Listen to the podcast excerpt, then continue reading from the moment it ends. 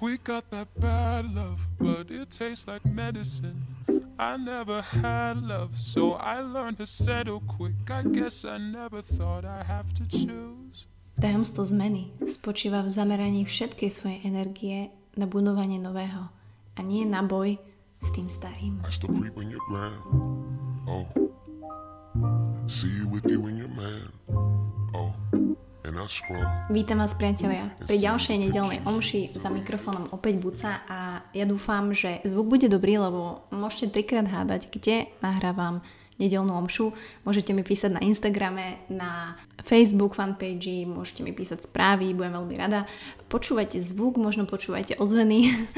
Som zvedavá, kto prvý uhadne, odkiaľ sa dnešná omša nahrávala. A dúfam, že to bude dobré, že ten zvuk bude dobrý a nebude vás to rušiť.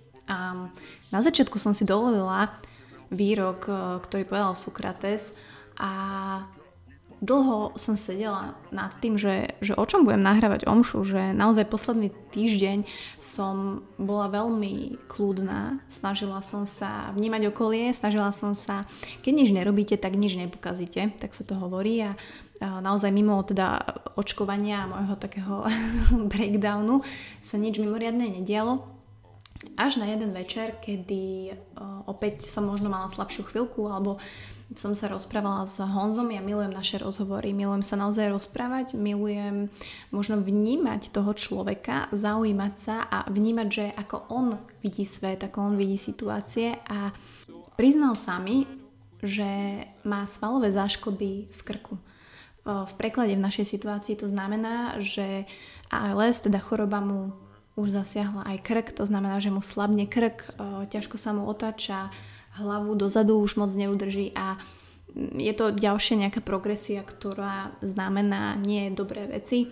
Samozrejme, čakala som od seba, že ja sa na to tak pripravujem, že ja budem na to pripravená, ale opäť ma to samozrejme zasiahlo a začala som sa opúšťať zas a znova, hej, a v tej situácii ako proste plačem a ja plačem, hej, a ten človek, ktorému sa to deje, neplače, mi povedal jednu krásnu vetu, že že láska je tvoje rozhodnutie, či chceš byť šťastná a spokojná v akejkoľvek situácii a v akomkoľvek období života.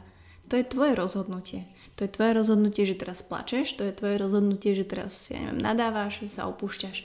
Moje rozhodnutie je byť v tejto ťažkej situácii šťastný a spokojný a taký som. A vtedy akože absolútny, akože škoda, že Honza nemá podcast, lebo to by bol akože masaker a má pravdu a neskutočne ho za toto obdivujem. Ja som strašne šťastná, že vedľa seba mám takto silného človeka a naozaj sa to nebudem povedať, že naozaj je to e, jeden z najsilnejších ľudí, ktorého poznám, ktorý svojou silou učí mňa byť silnejšou. To je neskutočné. Je to tá choroba, je to naozaj ten človek vedľa mňa, ktorý mi takýmito vecami a skutkami ukazuje, ako byť silnejšou. A je to práve on, ktorý ma naozaj učí sústrediť sa na jednu vec, ako byť chaotická vo veľa veciach. Pretože my naozaj žijeme vo veľmi dualistickom svete, v ktorom uh, každý chce mať pravdu a máte pravdu, alebo pravdu a iné ako moja pravda neexistuje. Hej, že je iba sever, juh, sú iba Američania, Rusi, sú oholené nohy, neoholené nohy a jednoducho my kladieme úsudok a všetko musíme vylúštiť, všetko musí mať a všetko musíme mať názor a Všetci máme svoje vlastné cesty a to nechcem teraz hádzať do jedného vreca, ale nielen Sokrates, ale aj Honza majú pravdu. Zamerať svoju energiu na budovanie niečoho nového a nie na boj s tým starým. Pretože ja neustále bojujem s mojimi zlozvykmi ako chaotickosť a to, že vo mne sa kumuluje hnev a nedávam ho von. Neviem, ako to máte vy. Neviem, ako vydávať napríklad hnev von, či sa vôbec dá dať von, nielen nejako interne a intelektuálne meditáciou, ale takisto proste externými faktormi, hej, športom a tak ďalej, ale ja ho nedávam nijak. A vo mne sa kumuluje a to je naozaj pravda, že ja jednoducho, keď sa vo vás nakumuluje hnev, frustrácia, hocičo, asi to poznáte, tak uh, niekedy to musí ísť von. A mne sa stále točí dokola to, že sa jednoducho k Honzovi nezachovám dobre. Hej, že vybuchnem, že uh, jednoducho to sú také prkotiny, čo by som si dala za to facku, hej, že konečne si sadnem, dám si sluchatka, že idem si vypočuť moju dobrú pesničku alebo nejaké video, nejaký podcast a v tom Honza na mňa zavolá, že láska, poď si pozrieť toto a ja vybuchnem, že otravujem a že reálne mi príde tá myšlienka, že jednoducho, že zase, že proste ja nevládzem, hej.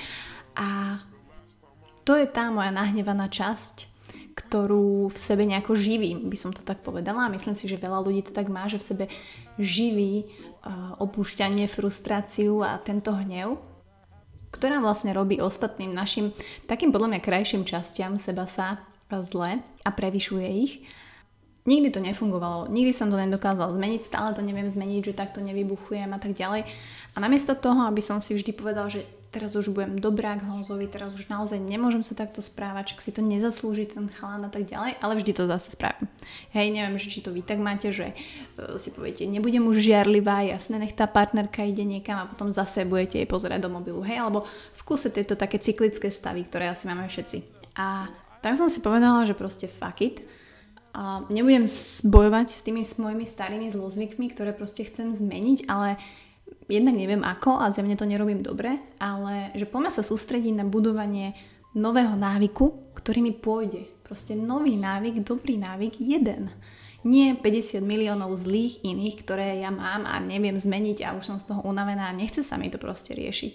Takže jeden, jeden nový návyk, to je pre mňa cieľ pre e, ďalšie dni, týždne a mesiace a zamerať na ňo moju energiu na jeden cieľ, na jednu vec.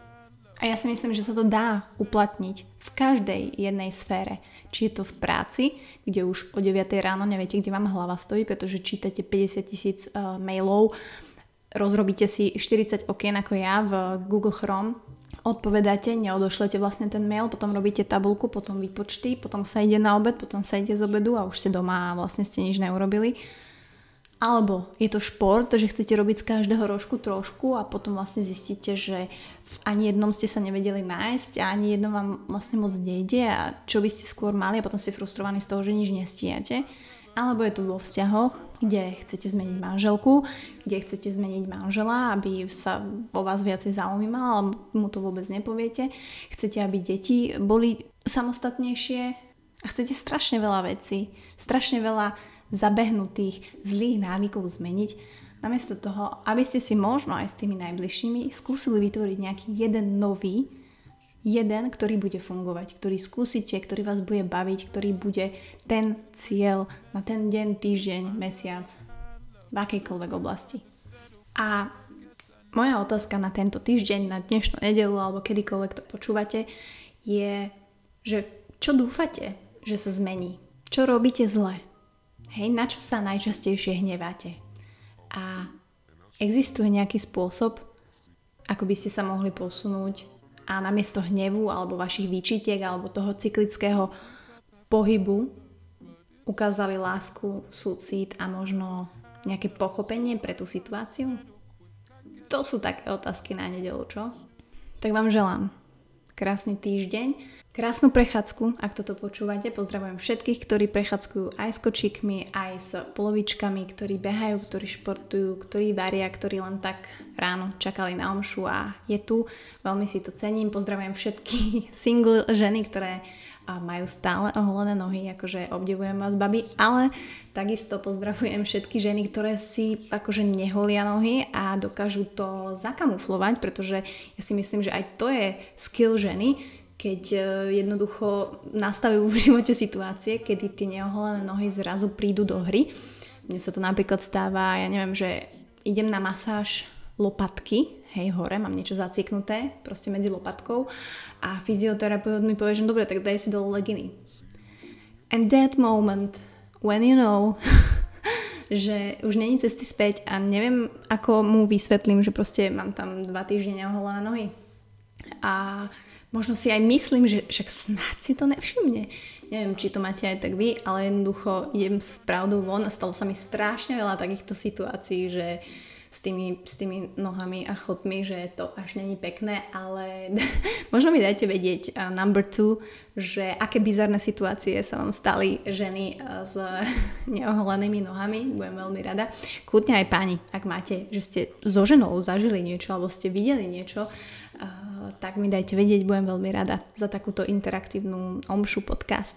Takže ďakujem ešte raz, ďakujem za podporu, ďakujem za každý jeden share. Ak zazdieľate túto nedelnú omšu, veľmi ma to poteší dať vedieť možno dvom, trom kamarátom, že je tu takýto podcast už 3 roky na trhu a môžete ho počúvať všade na Spotify, Soundcloude, Apple Podcast. Ďakujem veľmi pekne za podporu aj na Patreone. Ďakujem moc Megy, ktorá je tam od začiatku a proste ma podporuje neuveriteľne a stále proste nechápem a moc díky. Takže verím, že ten content, ktorý príde, bude lepší. Verím, že aj moju web stránku konečne niekedy do, dokončím, aby naozaj tá fluktuácia toho, aby ľudia jednoducho prišli k tomu podcastu jednoduchšie, lebo myslím si, že tento projekt si to zaslúži, aj keď nahrávam z takéhoto bizarného miesta. Takže number 3, dajte mi vedieť, kde som dnes nahrávala. Čaute. I never had love, so I learned to settle quick. I guess I never thought I have to choose between paradise.